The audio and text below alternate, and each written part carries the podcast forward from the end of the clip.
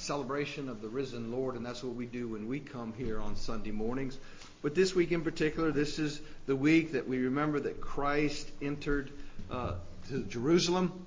Uh, triumphantly, he enters, and by the by Friday, he will be hanging naked on a tree uh, for the judgment of God upon sin and the redemption of mankind. And I'm, I'm, I'm excited to, to uh, remind you all that tonight uh, Elder Tom Cox will be preaching tonight at 6 for our D3. We'll have uh, doctrine, he'll be preaching, and then we will have discussion, and then we will have dessert. We are, I think we're doing brownies this, this week, so if you like brownies, uh, make sure that you come out tonight as we hear the preaching of God's Word. And then on Thursday night, I'll be in the pulpit preaching on uh, the uh, Last Supper and the arrest of our Lord and Savior. On Friday night, I'll be preaching on the crucifixion. And then Sunday, we will gather. And uh, the title of my sermon is The Sunday Walk.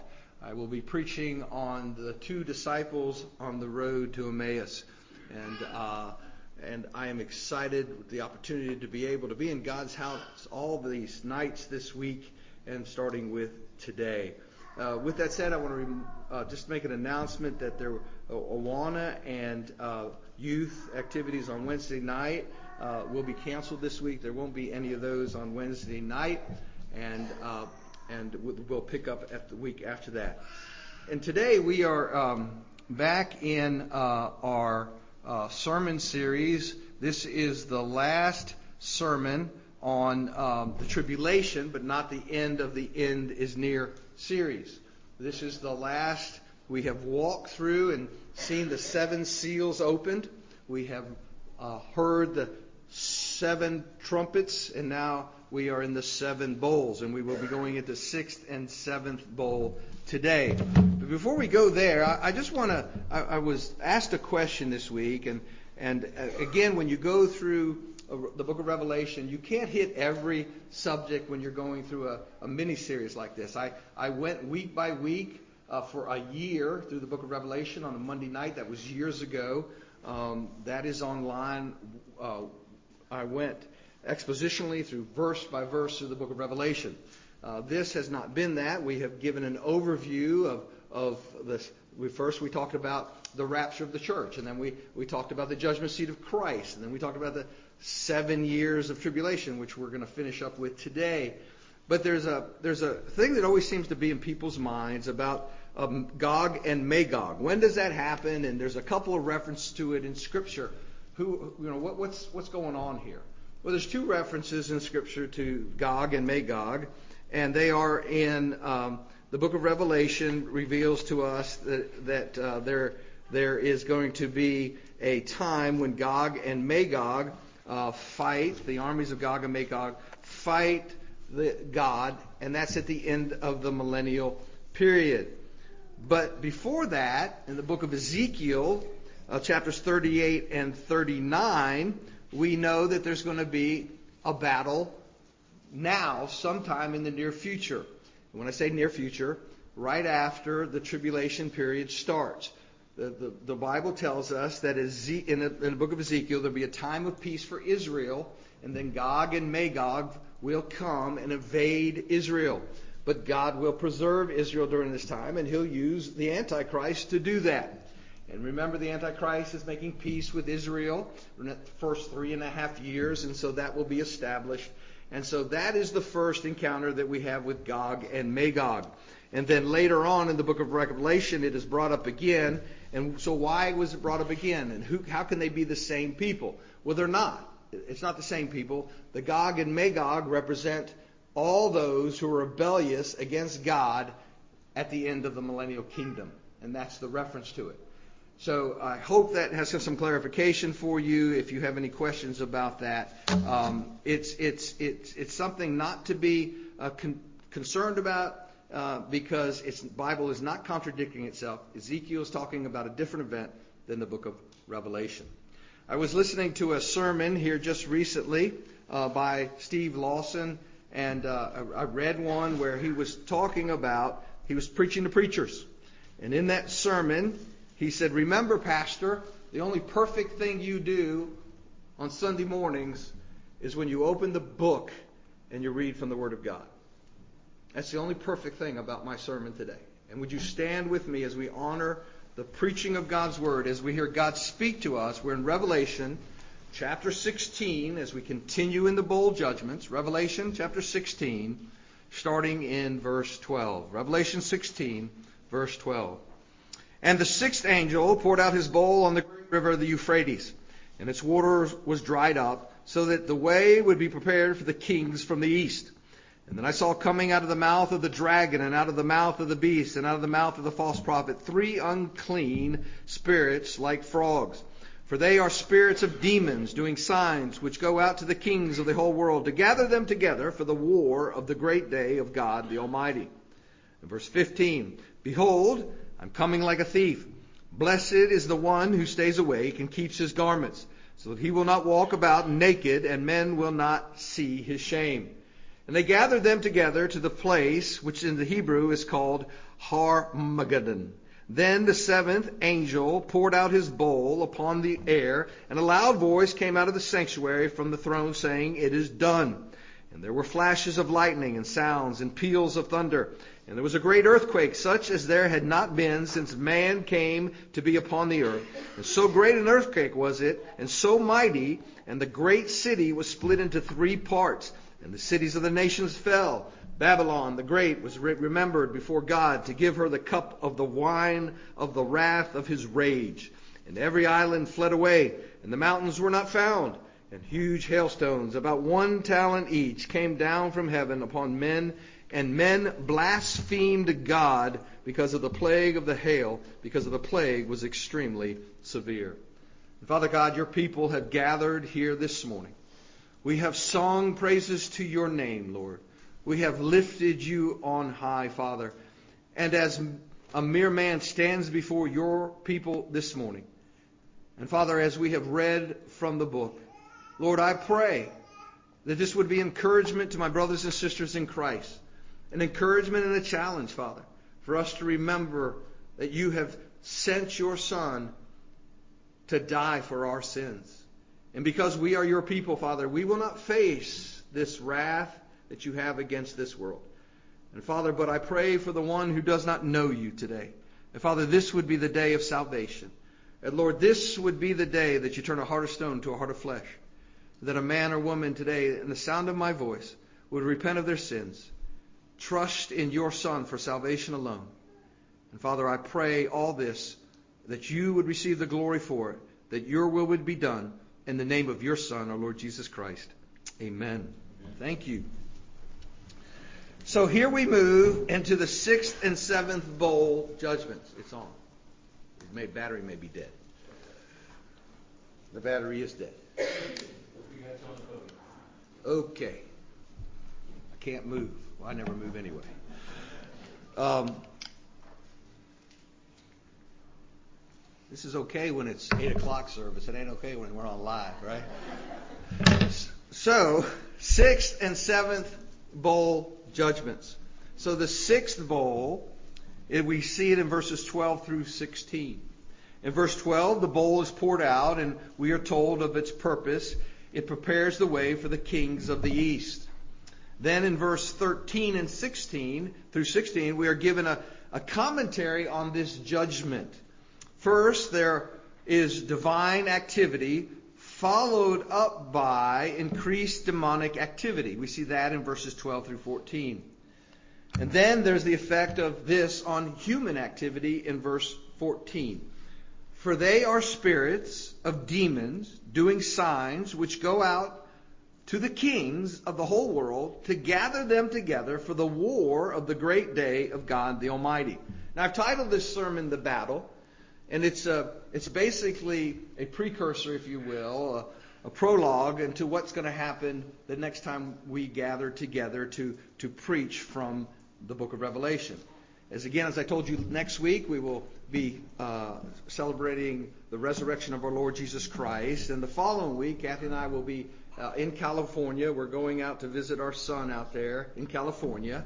Uh, he's stationed uh, near Fort Beale Air Force Base in Sacramento. And we're going to spend the week out there. And so uh, Brother Zach is going to come and fill that pulpit uh, on the Sunday after Easter. And so three weeks from this Sunday, we will resume with the battle itself. This is a, a precursor to it. And so what we're doing is we're setting up that battle, that battle of Armageddon, where Christ returns. And so as we see this uh, demonic activity, we see divine activity in verses 15 and 16. Behold, I'm coming like a thief. Blessed is the one who stays awake and keeps his garments so that he will not walk about naked and men will not see his shame.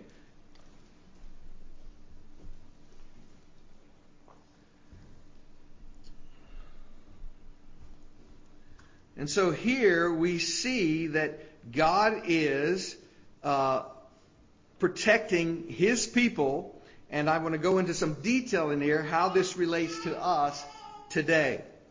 And so here we have that the great river Euphrates, literally the Greek says the river, the great one, Euphrates. This word order and the word great stresses the prominence of this river in this passage of Scripture. This is the largest river in Western Asia and has figured largely in history and prophecy, the, uh, the, the river Euphrates. And let me share with you some important facts about this great river. It formed the eastern boundary of ancient Rome and its conquest. So if, if you know anything about your ancient history, you know that Rome basically went east up to the Euphrates River and it stopped there. And so that was a boundary of Roman conquest. It forms the eastern boundary of the land promised to Abraham in Genesis chapter 15 verse 18 and Deuteronomy chapter 1 verse 7. And for a brief season, David and Solomon extended the authority uh, to the uh, Euphrates River as well in 1 Kings chapter 4 verse 21. And this river is 1800 miles long and has always stood as a natural barrier separating east from the west. The river forms in Armenia, and 1,800 miles later, it empties into the Persian Gulf. And about 90 miles before it empties into the Persian Gulf, uh, it is joined by the Tigris River. And what's the purpose of this river drying up? Well, to facilitate the movement of the troops of the Oriental kings of the Eastern Confederacy for the final battle of Armageddon. That's what God does. He, he, he dries this river up so that these armies can move unhindered. Isaiah chapter 11, verse 15, and Zechariah 10, verse 11. Isaiah 11, 15 and Zechariah 10, 11 are similar prophecies of the drying up of this river for this very purpose. So here you have it prophesied in the Old Testament by, the, by Isaiah and by Zechariah, and here in the book of Revelation. God says this is what's going to happen. And the kings from the east is literally the king, kings from the rising sun. When it says kings from the east, it means the kings from the rising sun. Uh, this is a, a poetic expression signifying the kings from where the sun rises. China, Japan, India, Persia, Afghanistan. All these cities, uh, these nations are east of Israel. So here we see God's divine activity, God acting in his sovereignty, using the wrath and rebellion of Satan himself and man to carry out his own purpose. Remember what we said through this whole uh, study in the book of Revelation as, as we've gone through the tribulation period? All of this is done at the sovereign will of God. It does not happen by happenstance. It is all happening because God ordains it to happen. So again, we see this divine activity. Uh, the Lord will dry up this natural barrier to, for the invasion of the land of Palestine. In verses 13 and 14, we see this demonic activity that's expressed here. It is God's purpose to deal with the nations in judgment in the land of Palestine. Remember, this is all about God pouring out his wrath upon this sinful world that has rejected him lesson after lesson after lesson after lesson through the book of Revelation, through the seven seals, through the seven trumpets, through the five bowls that we have gone through already are all what for what purpose? For God to pour out his wrath upon an evil man, and yet they still reject God and will not repent of their sins. And see, knowing Satan's purposes and objectives, God will use him and his demonic activity to inspire the nations to move against Palestine. So the immediate source of this activity, acting on their own objectives, is the Trinity from hell. Remember, they are the counterfeit. We've talked about that. We have the Father, Son, and the Holy Spirit. It's Satan, the dragon, Satan, the beast, the Antichrist, and the false prophet who work miracles on behalf of the first beast. This, this, the means of accomplishing this are three demonic spirits who proceed from the trinity of hell to go out into the nations working these miraculous signs. They will go out and convince people, even more people, of their power, and they will use that to rebel. Exactly what these signs were not told, Scripture doesn't tell us, but undoubtedly they somehow stir up this old desire and hostility against the Jews. Remember that the Jews have been persecuted ever since Abraham. When God called Abraham, they have been persecuted. There the Satan has tried to kill God's people ever since he uh, Abraham came to be chosen by God. Of all the people groups in the world, there are the Jews still remaining. Doesn't matter whether it was the Assyrians who tried to get rid of them, it wasn't. It didn't matter if it was the Ninevites. It didn't matter if it was the Romans. It didn't. You know, when they conquered Jerusalem, it didn't matter. It was the Arabs, the Muslims that came in and tried to destroy the Jews in the Middle Ages. It wasn't Nazi Germany who tried to eradicate the Jews and everything that they stood for. All these people, God has saved a remnant of His people. He has brought them home to Israel. And this is God's divine purpose to restore his people in Israel, to restore and give them the promised land that has never been occupied and fulfilled by God's people ever since the promise was. The only time that will happen is in the millennial kingdom when God establishes the kingdom and establishes Jesus' rule upon this earth during the millennial kingdom which you and I and every other believer who, who has lived will be with Christ and will rule with Christ during the millennial kingdom. If you haven't, if, you, if, if you're not caught up, you can go back and listen to all those sermons that, that I've preached over these past nine weeks. And so we understand that there's been this long hatred for the Jews. And these actions of these demons will somehow bring this to the, a climax at this time. The kings of the world will be gathered together for war with one another. But it is the, a war in which man is ultimately brought against God himself. When we gather again and we preach from this series that I'm in now, in three weeks, we're going to see where the armies of the world will attempt to fight against God. It just sounds ludicrous just to say it out loud, but you think that, that mere man, the, the one who was created by God, you got to remember something. God created the heavens and the earth. Remember that? He did it in six days. And, and he was the one that gave breath to man. He is the one who sent his son to die for man once man rebelled against him. He is the one that in complete control and complete, complete authority over everything. God is sovereign in all aspects. And here we see the audacity of man as they will rebel against God and continue to rebel against God until he comes back to establish his kingdom and once and for all put an end to Satan in this before the second coming.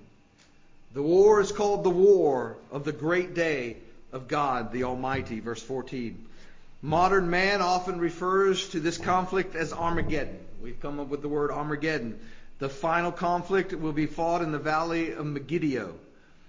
The, the great day of God the Almighty is designed to emphasize that the day or period will fully demonstrate the uh, omnipotence and sovereignty of our God.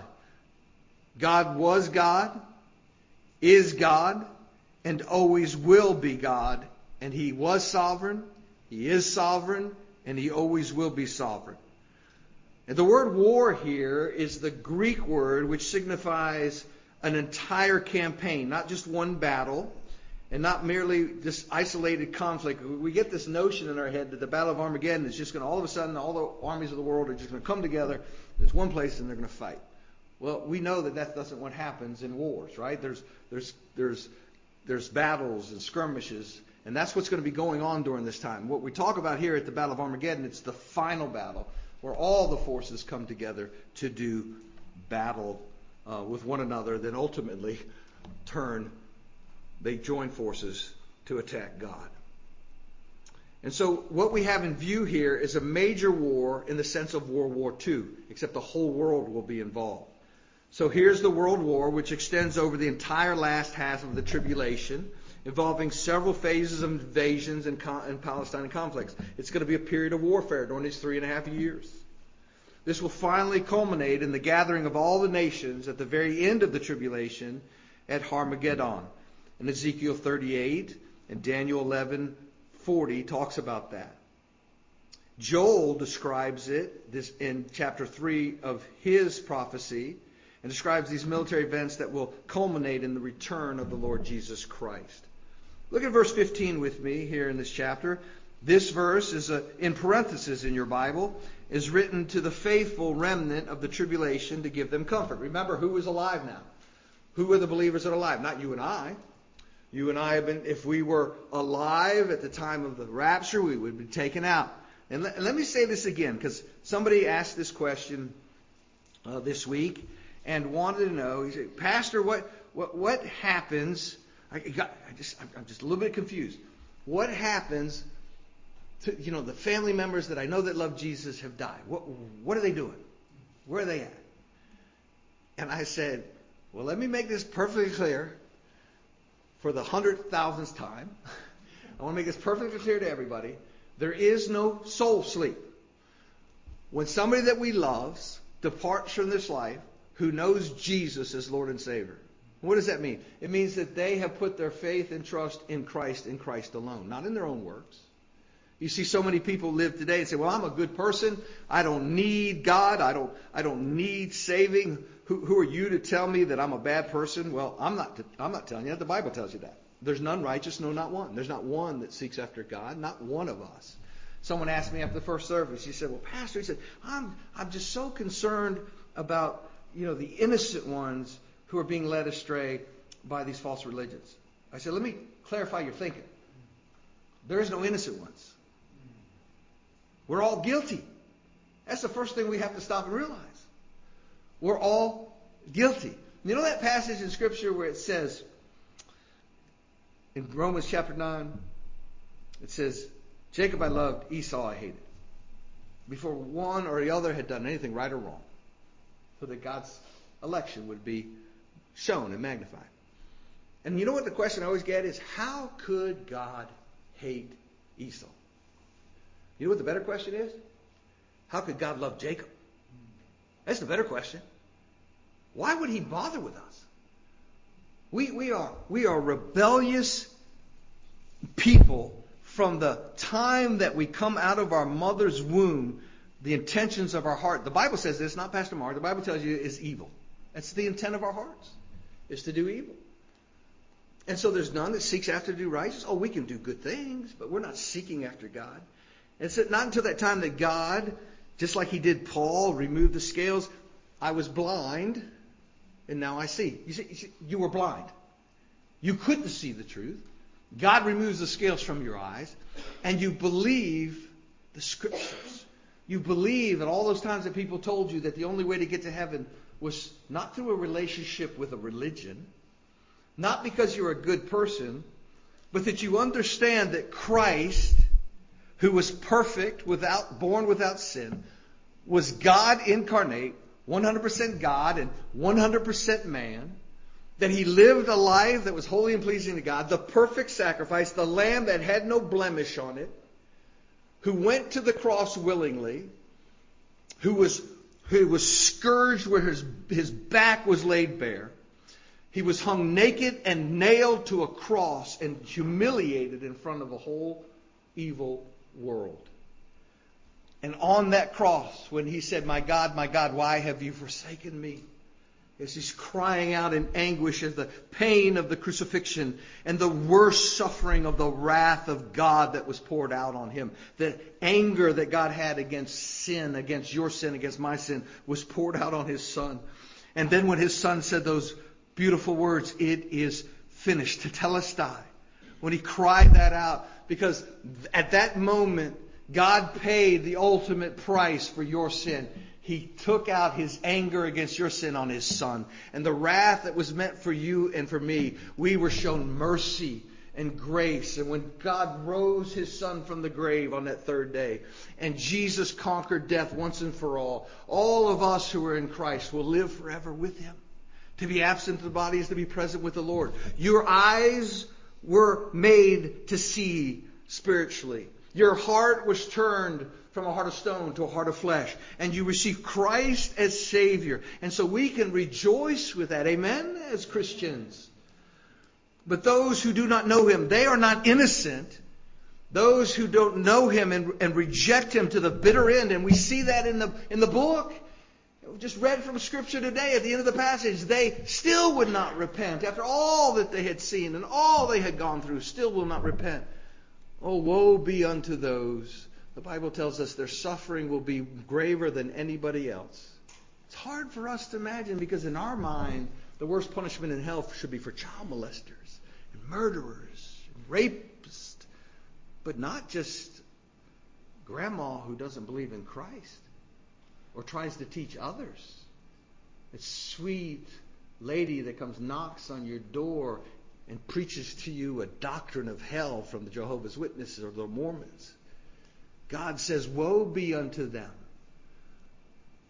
Better a millstone be tied around your neck than to try to lead one of the little ones astray. You know the little ones are? They're believers. They're believers. And so when those sweet little people come to your door, they are trying to teach you the doctrine of demons. And we who have know the truth are we the ones knocking on doors? Are we, are we too ashamed of that? We, we don't want to be classified as that. We talk about Jesus. I remember before I came to saving faith. We were driving yesterday. We went to somebody's house for dinner, and we were driving, headed out to uh, Chula, not to Chula.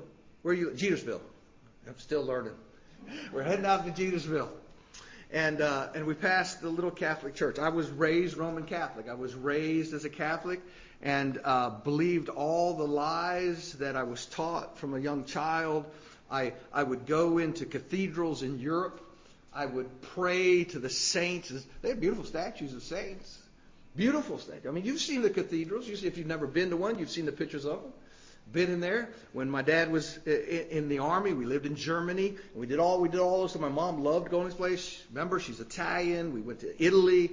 We we saw all these beautiful cathedral cathedrals, and I would go in there, and I I couldn't wait to light a little candle and and uh, throw my little money in the thing so I could pray to a saint. And I would pray to a saint. Jesus was always too busy to talk to me, so you had to pray to the saints.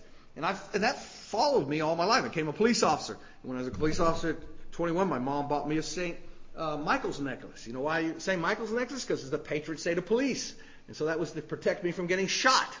And uh, and I didn't get shot, so some people say it worked, right? No, but that's what I believed, and I and I, and I believed, and I, and I couldn't remember when I first came in contact with her on the front row, my wife at 15, and I went to a little church called Salem Baptist Church on Centralia Road, a white church. You walk in there First service I ever heard, the preacher sitting there and he's typical, typical independent Baptist preacher in the 70s. I want you to picture this. Okay, you walk in there playing music I'd never heard before. I thought people were dying in there. It was this gospel stuff, and uh, they're up there, and, and, and, and there's about 50 people in the church maybe, and I'm sitting right over there with Kathy. I'm sitting there because she's pretty, and I just want to go anywhere she was at.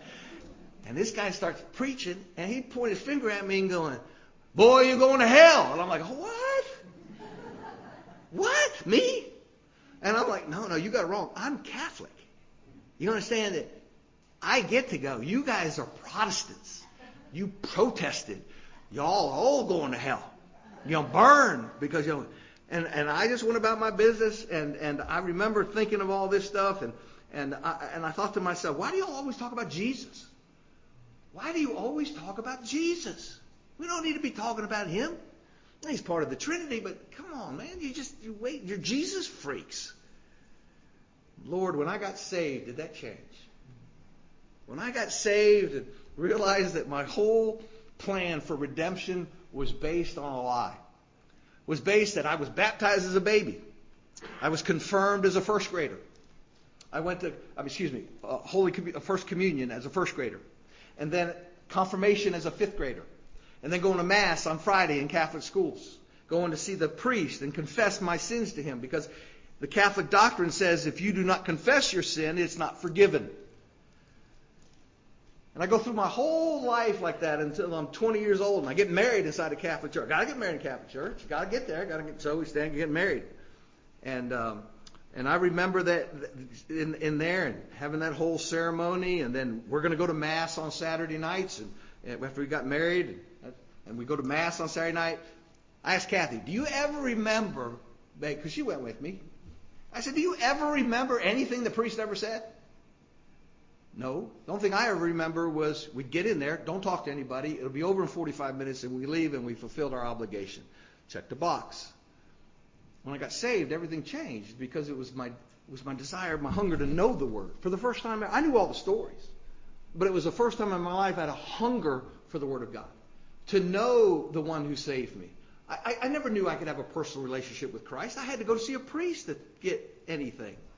It was that it was. And and when when you think of, of that and you think of all the things that man has put in place to hinder our relationship with God, it's a wonder any of us come to saving faith. And yet God, in his mercy and grace, tells us, Behold, I'm coming like a thief. Blessed is the one who stays awake and keeps his garments so that he will not walk about naked and men will not see his shame. So these, this passage here, it may seem strange, but I want to tell you something. He's, when he says the word behold, understand this. Jesus is saying stop. Stop what you're doing. Pay attention and think and take note about what I'm getting ready to say. I'm coming he warns. These are the saints that have gotten saved during the tribulation period. As they get a hold of a Bible and they read these words and they see all this stuff going on around him.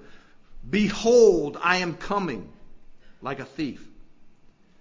And you got to understand something. The way this is written in the Greek is what we call a prophetic present, which views a future event as a certain, as a certainty, as though it already in the process of occurring. So what Jesus is saying is, this is going to happen. This is happening, okay? This is what's going to happen. Here the Lord is assuring all these tribulation saints that everything they've gone through, if you're alive up to this point in the tribulation, that He is coming back, and it's a certainty. Just as a thief in the night.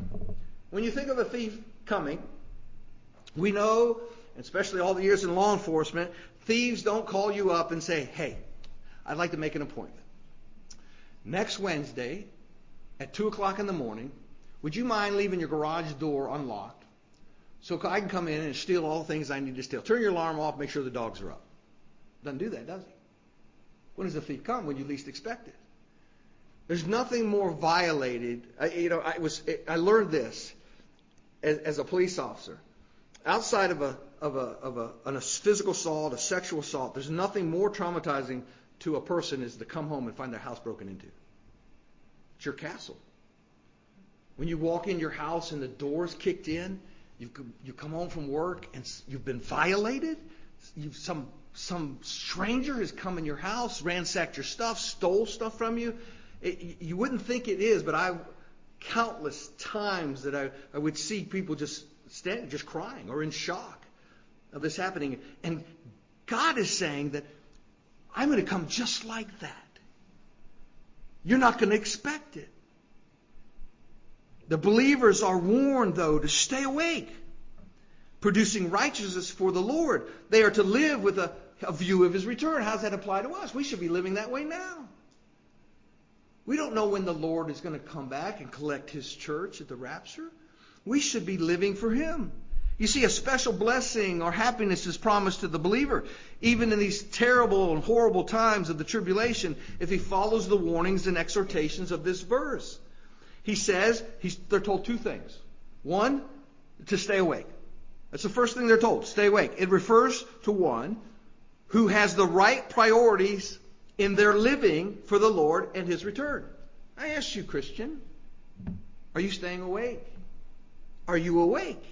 I don't mean through the sermon. I don't mean it's not nighttime. What I'm talking about, are you anticipating, are you living for the return of Christ? Is your mind, is your day occupied with the things of Christ? Or is it always everything but Him? And I love this part. This, this, this, this, this part where it's at first he says to stay awake. Second, he says he keeps his garments. What in the world is he trying to say? He keeps his garments. Here is the fruit. The garment is the fruit, the result of you living a godly life. So he tells us to stay awake, which means to be in fellowship, be part of the local body, serve the local body, live for Christ out in the world. We live in in horrible times. Just, just horrible times. We saw that last week. We saw man's inhumanity to man, and we see that every day in the news. And it's just going to get continue to get worse and worse. But how do we, how does the world see us? How do they see you as a believer? You've heard me say it before. If you say you're an apple tree, you better be producing apples. If you're a Christian and you say you're a Christian, you better be producing the fruits of the Spirit. Are you clothed with the things of God, with the fruits of the Spirit? Are those evidence in your life? God says that if you love me, you will keep my commands. Are you clothed with obedience? If you love me, you will love your brothers and sisters in Christ, First John tells us. Are you clothed with the love of believers?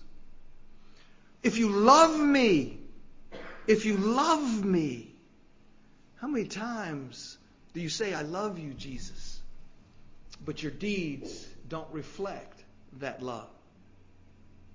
I can tell my wife I love her constantly, but if all I'm ever doing is degrading her, if all I'm ever doing is putting her down, if all I'm ever doing is mocking her, I can say all the time that I love her. You're going to say, You don't love Kathy. You don't love her. You, you, you're, you're a clanging gong, Pastor Mark. You're a, you're, you're a bunch of noise because you're. I see how you treat her. Christian, what does somebody see in us when we say, I love Jesus? Or do we even say we love Jesus? Do we say it? Are we even ashamed to mention his names? And so as we as as this Jesus says, as John writes here to us, through the inspiration of the Holy Spirit, keeping his garments refers to those righteous behavior or good which or good works which the believer wears like a garment. It, it's it's practical living for fellowship with Christ. You see, the world cannot see your imputed righteousness from God. They can't see that. They they can't they can't see it at all. What do they see? They see the way you live. Your life is your testimony. And if your life doesn't reflect Christ, they're not going to see Christ in you. And let me ask you a question. Would somebody want to come to saving faith in Christ because of the way you live your life? Are, are, are, do you have joy in the midst of trial? Are you always a naysayer? Is everything always negative in your life? Are you always looking at the, uh, the downside of everything? Or, or, or does, when somebody see you, are they, do they see a positive person? I'm not saying a false bravado. Oh, we know this world is going to be a horrible place to live in. And it is a horrible place to live in. Folks, we were a long time ago separated from a godly nation, America is. We're not there anymore. We started murdering babies in the 70s. Murdering them. Oh, well, we're, we're one nation under God. Let's just kill all the babies. We legalized that in the 70s. And then, what do we do later on? Well, we're going we're going to legalize gay marriage. And then, well, now it's we've talked about this before. We're gonna we're gonna legalize any kind of the hookup culture, men and women. I was well, Pastor, what's wrong with that? They're men and women. Well, the Bible says it's fornication, And that's a sin. We don't want, well, we, well Pastor, you're going to it. It's okay to preach against the homosexuals. It's okay to preach against the transvestites, but don't preach about that. You're stepping on so many toes here. No, the Bible says clearly that this is sin. God looks at it as sin. Folks, we need to hate the sin that we see. Stand for righteousness. Be clothed with righteousness. Let people see you live a life that is wholly pleasing to God. Not a perfect life, but be consistent in your walk with your speech. Otherwise, we have an empty profession and we're spiritually naked. And people will see your shame. That's what he's referring to here. They will see your shame because you're not really who you say you are.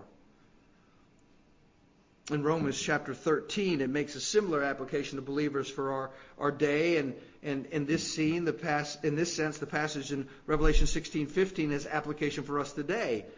That, that we need to live that life in front of others. We can see events which are unfolding today that could very well be in preparation for the tribulation, politically and spiritually and morally and other ways.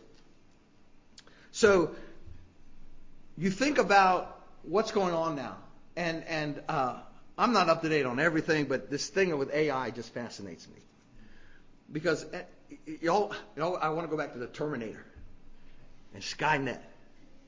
You remember when Skynet came online and boom, and then and then he, the world went up in smoke.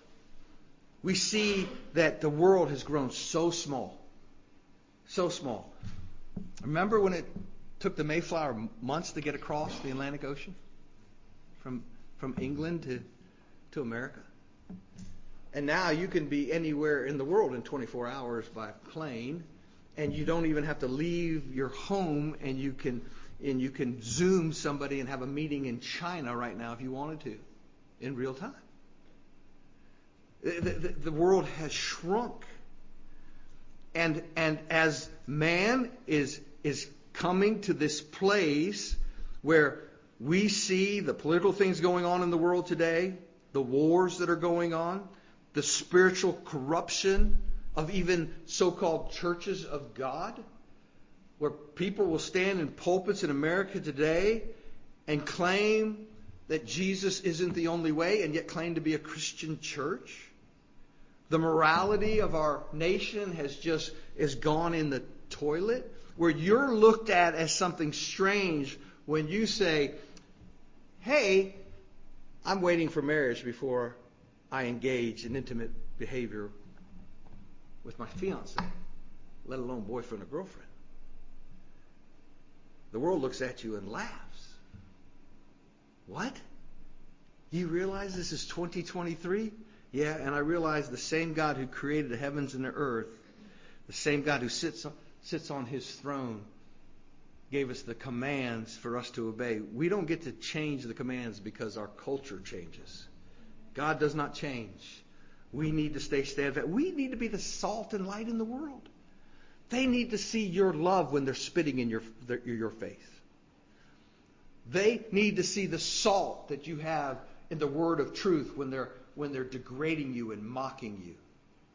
You see, we're called to stand firm in the sight of persecution and love them, not kill them.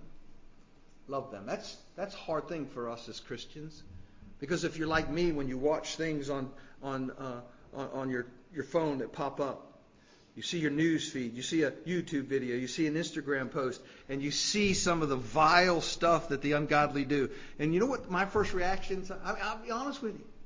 I've watched some of these fights that I see going on, and I'm like, give me my nightstick. Let me jump right in there and wail some tail here, right? That's my first human gut reaction. Then immediately the Holy Spirit says, Who are you? I call you to love them.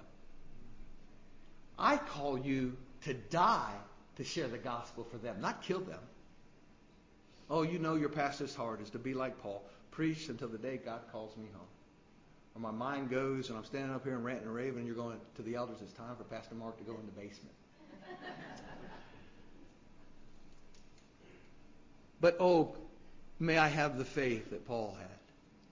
Dragged outside of this church, hands over top of my head, tied to a post, and whipped with 39 lashes. And say, Mark Wells, you have been condemned by the state for preaching the gospel. If you preach it again, we will whip you again. Do I, will I have the courage to say, do what you will? I cannot forsake the calling God has in my life.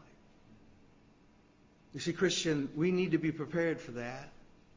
And we can't be prepared for that by being angry at people what they post on Facebook or Instagram or Twitter. We need to stand firm for God. Let us be clothed in righteousness. And then we see the battle in verse 16, and they gathered them together at a place which is the Hebrew called Harmageddon. Joel prophesied of this. If you're taking notes, Joel chapter 3, verse 2. I'm going to be reading from that. If you want to turn in your Bibles, go to the, go- uh, the Gospel. Go to Joel, the prophet Joel, verse 3. It's not going to be on your screen. Verse, uh, chapter 3, verse 2. And then I'm going to be reading 9 through 13. Joel chapter 3, starting in verse 2. I will gather all the nations and bring them down to the valley of Jehoshaphat. And then I will enter into judgment with them on behalf of my people and my inheritance Israel, whom they have scattered among the nations, and they have divided up my land. Now go down to verse 9. Call out this message among the nations. Set yourselves apart for a war. Rouse the mighty men. Let all the men of war approach. Let them come up. Beat your plowshares into swords and your pruning hooks into spears. Let the weak say, I am a mighty man. Hasten and come, all you surrounding nations, and gather yourselves. There bring down, O Yahweh, your mighty ones. Let the nations be roused up and come up to the valley of Jehoshaphat. For there I will sit to judge all the surrounding nations. Send in the sickle, for the harvest is ripe. Come, tread, for the wine press, wine press is full. The vats overflow, for their evil is great. Here's that battle. The location of that war is Harmageddon, where we get the name Armageddon. This is the final battle before the returning of the Lord, the, this major war that will occur.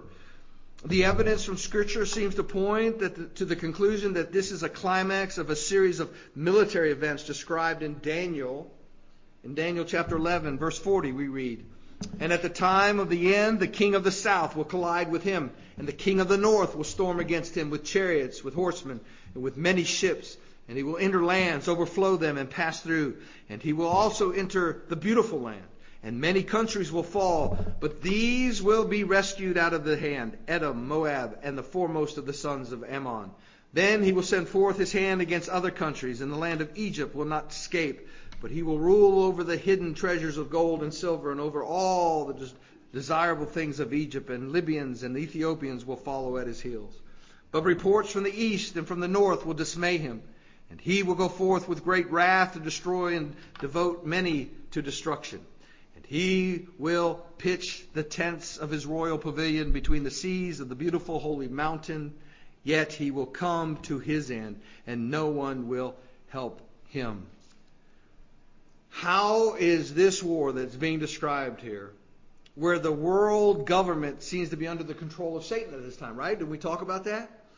Well, just like anything else in the world, people get tired and they want to rule themselves. There will be just like there is, I, I got, I want what you got. I want what you got, and I'm going to take it. So this, this, this conflict, this war that occurs now uh, among the nations, is, is, is during this later part of the tribulation, this, as this world empire starts to implode upon itself, and there's rebellion within the empire. The armies of the world contending for honors on the battlefield at the very time of the second coming of Christ do all turn, however. So you've got these two conflicting armies that, will, that are at war. And they will come and they will meet in Armageddon. And then when the Lord returns, they will turn from fighting each other and attempt to fight God. Oh, how pitiful, how pitiful man can be. And so here we see this as, and, and it will be the final challenge to divine sovereignty and power as the military might of the world of that day will be engaged in fighting on the very day that Christ returns. Zechariah chapter 14. Zechariah chapter 14 verse 1. Behold, a day is coming For Yahweh, when the spoil taken from you will be divided among you. Indeed, I will gather all the nations against Jerusalem to battle. And the city will be captured, the houses plundered, the women ravished, and half of the city will go forth in exile. But those left to the people will not be cut off from the city. Then Yahweh will go forth and fight against those nations as the day when he fights on a day of battle. Describing the final battle. The final one where God says, enough is enough. This area was the scene, this Armageddon, uh, the, the, uh, this, this place described in Scripture was, a, was the place of many battles in the Old Testament, such as that of Barak and the Canaanites in Judges chapter 4, and the victory that Gideon had over the Midianites in Judges chapter 7. Here also occurred the death of Saul. The area is not sufficient for the armies of all the world to meet, and what the scripture seems to indicate is that this area is the central point of this military conflict which ensues. Actually, the Bible tells us how long this battlefield, this part of the battlefield, will be. It'll be over 185 miles long. So we're thinking from here to Baltimore. I want you to think about that as a battlefield. Right? And how do we get that? Revelation 14:20 tells us. It says, And the winepress was trodden outside the city, and blood came out from the winepress up to the horses' bridles for a distance of 1,600 stadia. And so that comes out to 185 miles. When Napoleon, back in the 18th century, marched across this area, he said that all the armies of the world could do battle here because of the broad expanse of that valley. The participants in this war are the king of the north and his allies, Ezekiel chapter 38. And there will be the kings of the west, the ten nation confederation of the Mediterranean states of Europe. And finally, it will include the kings of the east, the nations east of the Euphrates. No one, no nation will be left out in this final conflict. And so we can't leave today without looking at the seventh bowl, and I'll tell you why this is so important here. It's the final outpouring of God's wrath on sinners in this present earth. So as the nations are doing war, God's not done. Verse 17. Then the seventh angel poured out his bowl upon the earth, uh, excuse me, upon the air, and a loud voice came out of the sanctuary from the throne saying, It is done. It is done. Seven seals, seven trumpets, seven bowls. The seventh bowl is emptied into the atmosphere. A loud voice of heaven says it's done. In verse 18, and there were flashes of lightning and sounds and peals of thunder. And there was a great earthquake, such as there had not been since man came to be upon the earth. So great an earthquake was it and so mighty. So here in verse 19, we told that Jerusalem is split into three parts and the cities of the world collapse from this earthquake. The cities of the world collapse. Islands are flooded and mountains disappear. Do you see what's going on here? God is changing the very nature of this planet. Remember, He has wiped out, He has killed the oceans. He has destroyed the fresh water. He has destroyed the land. And now God brings this earthquake and He gets rid of the islands and the mountains disappear. And not only that, then we have giant hailstones, each weighing about a hundred pounds, fell on people from verse 21. That's about a hundred pounds is what that, that is. Those under judgment curse God on account of the plague of hail because the plague was so terrible. Terrible. And so as we see this, we see the fate of Babylon the Great as God avenges the blood of the prophets and of God holy people and of all who have been slaughtered on the earth. You see, this Babylon the Great represents evil. It represents Satan. It represents his empire. And remember, who is the prince of this world? It's Satan himself now. And God will come back. Who was worthy to open up the seal? Who was worthy? It was Jesus. The Lamb who was slain to receive all honor and glory. He was the one. He will redeem he has redeemed his people. He will redeem the planet. The world mourns for the fall of Babylon. We know that in chapters 18 and, and but heaven rejoices in chapter 19. Jesus Christ then returns in glory to defeat the armies of the Antichrist, and we'll preach on that the next time we get back to this uh, series. Not only does every city of the world come under terrible judgment as a result of the great earthquake which levels all the monuments of men, all of the monuments of men, but the scripture also indicates this great change to the landscape of the entire world. The sweeping statement is made in verse 20 that every island is affected and every mountain as well. The fierceness of the wrath of God in verse 19, literally the anger of his wrath, is manifested in the entire physical earth. The moment of the islands and mountains, the, excuse me, the movement of the islands and mountains mentioned back in chapter 6, verse 14, as stemming from the sixth seal, is here carried to a more violent and conclusive, apparently ending for the way that the world looks today. It will be radically changed in appearance, getting ready for the millennial kingdom. In addition to mentioning the great earthquake, the, Uh, which is primarily means of divine judgment in the seventh vial, verse 21 records again this great hail, which every stone, again, is a, as I said, is about a hundred pounds. Such a hail from heaven falling upon men would have a devastating effect and would destroy much that was still left standing by the earthquake. We've watched all this happen. We've watched through Scripture as, as God has poured His wrath out upon this evil world, as He is, he is telling people this is what's going to happen. What about us today? If you're sitting here today and you're a believer, this should bring you great comfort knowing that you will not go through this. And this should bring you great comfort because you know what happens. It should bring you great comfort because you know who wins. That God wins, ultimately. Evil will be punished. Have you ever thought to yourself, why doesn't God punish evil now? There'll be a time when He does that. Christian, the question that we have to ask is what about us living here? We live here in Amelia, in Dinwiddie, in Blackstone, in Crewe, in Nottoway, in Powhatan, in Chesterfield, in Richmond. God has brought us together as a body of believers. We come and we, we worship together.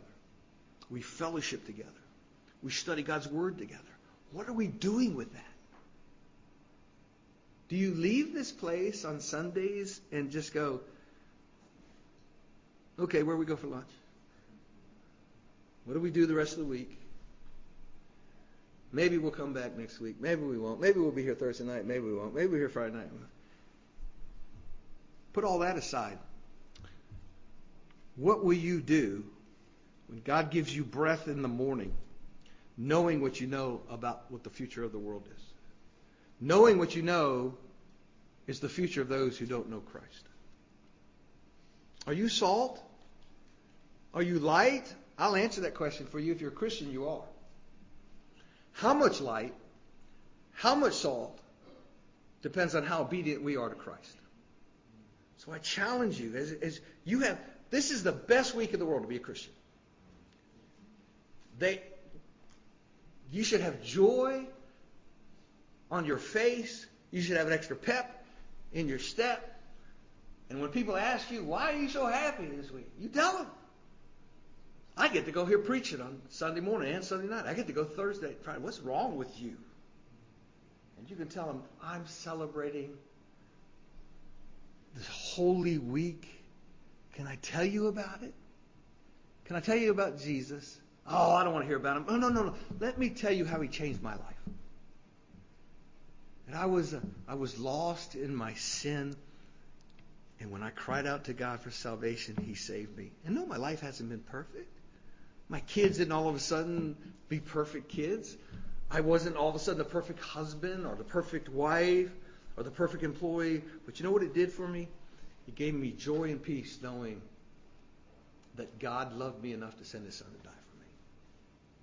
So, Christian, I challenge you this week.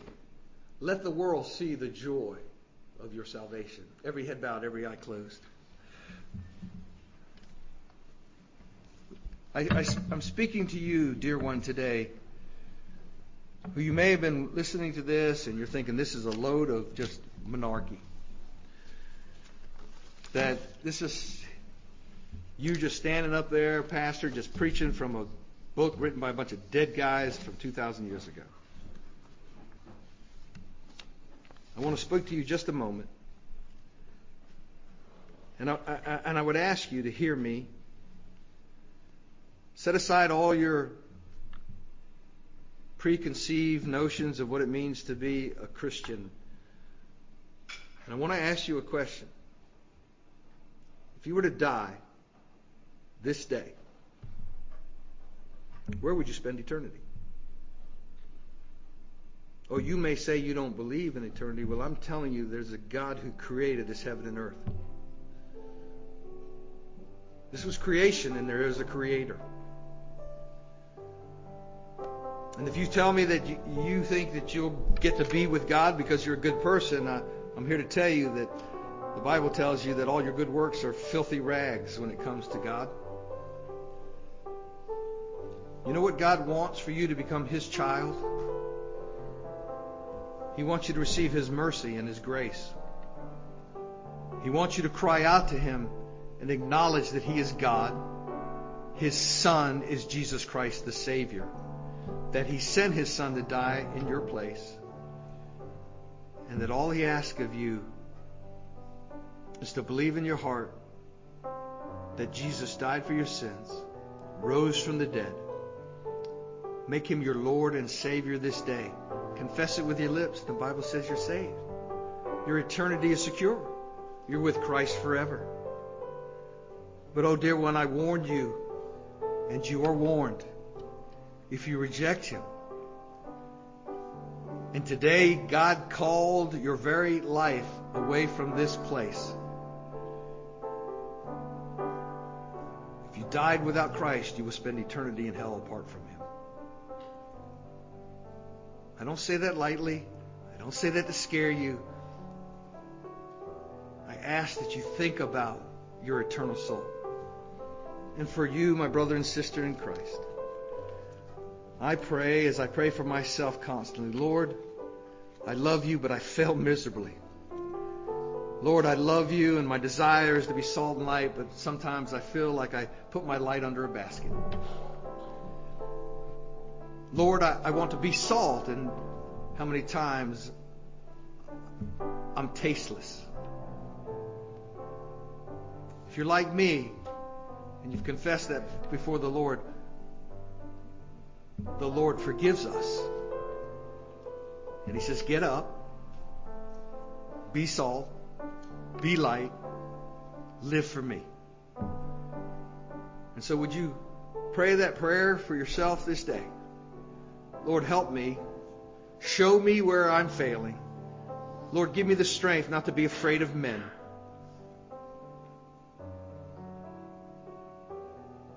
In just a moment, I'll stand up front. It's a time of invitation. It's not time to manipulate anybody. I don't tarry long up there. God has called you to be a member of Grace Harvest Baptist Church. You come and you grab this preacher by the hand. You let me know. We're going to have a baptism next week at the end of the 11 o'clock service on the on the day the Lord rose from the dead. What a glorious day that will be. But I ask you, have, have you been disobedient and never fallen the Lord in believer's baptism? If so, I, I pray that you come, grab this preacher by the hand. We won't baptize you today. I will sit and talk with you. But I pray that you would come and let me know that's your desire. And some of you, God has spoken to you in a way today that I can never imagine, even begin to think. I pray that you get yourself right with Him this day. And if you don't know Jesus as Savior, I pray this is the day of your salvation. Father, may your will be done. In Jesus' name, amen. You come as the Lord leads. Pastor